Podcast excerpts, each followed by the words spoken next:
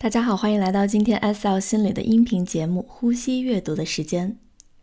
今天你呼吸了吗？今天你阅读了吗？如果还没有机会，可以用接下来的时间听听看我们的节目。我们今天接着跟大家阅读小说要完的内容。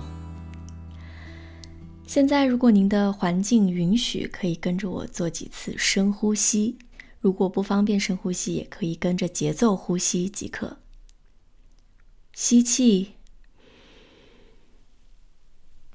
呼气，吸气，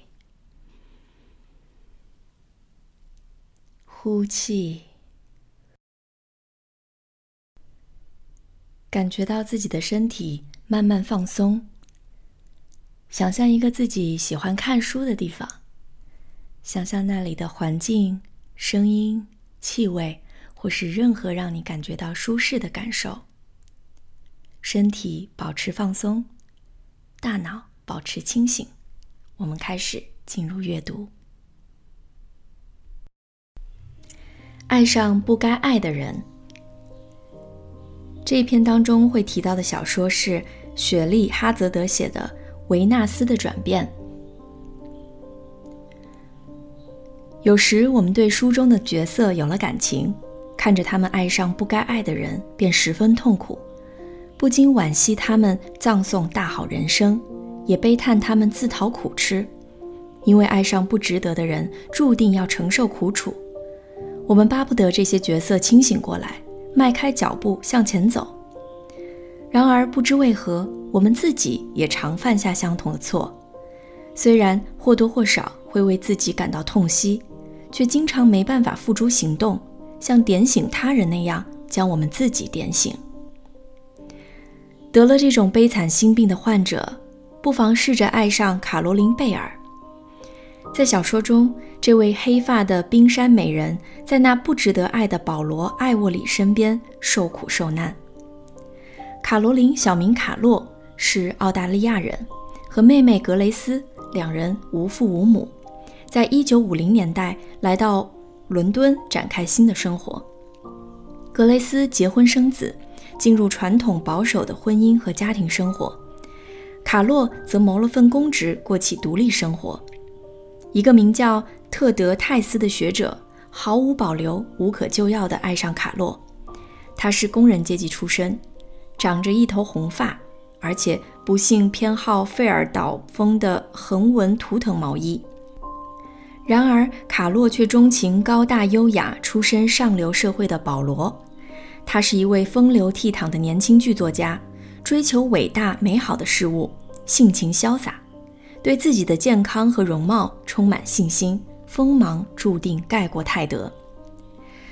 卡洛和保罗相识时，他已订婚，而不久后就结婚了。对象是一座城堡的女继承人特尔莎。然而，卡洛那忧郁的光彩深深吸引着保罗，两人坠入爱河，难以自拔。我们从一开始就看得出，保罗配不上卡洛，他骄矜自满，娶精神空洞的特尔莎为妻，这点更显出他的肤浅。他们都知道卡洛能看穿他，以及卡洛对他的爱里掺杂着鄙视。如果保罗是好男人，就应该坚持不耽误他的人生，指出两人不会有好结局。然而卡洛却仍抵挡不住发自肺腑的冲动，到他的市区套房与他幽会。而雪莉·哈泽德的笔力了得，更加深了我们对卡洛虚度青春的感伤。他的行文稠密如诗，需要读者全神贯注，宛如一位威严的导师，让你虚心学习。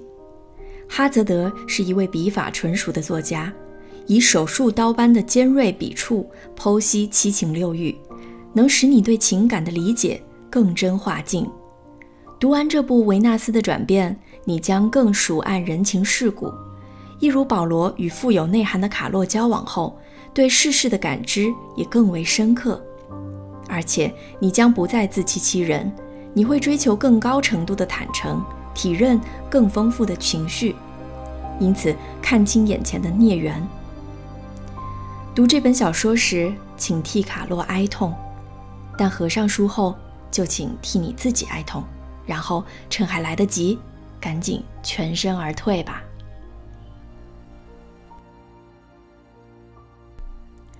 好了，让我们把注意力拉回到呼吸中来，吸气，呼气，吸气，呼气。今天是聊到爱情，而且是不该发生的爱情。今天的题目让我想到了很多的电影、电视剧和文学作品。哈，不该发生的爱情呢，总是充满了冲突和戏剧性。也是从这些戏剧性当中，很多人开始有不同的一些看法。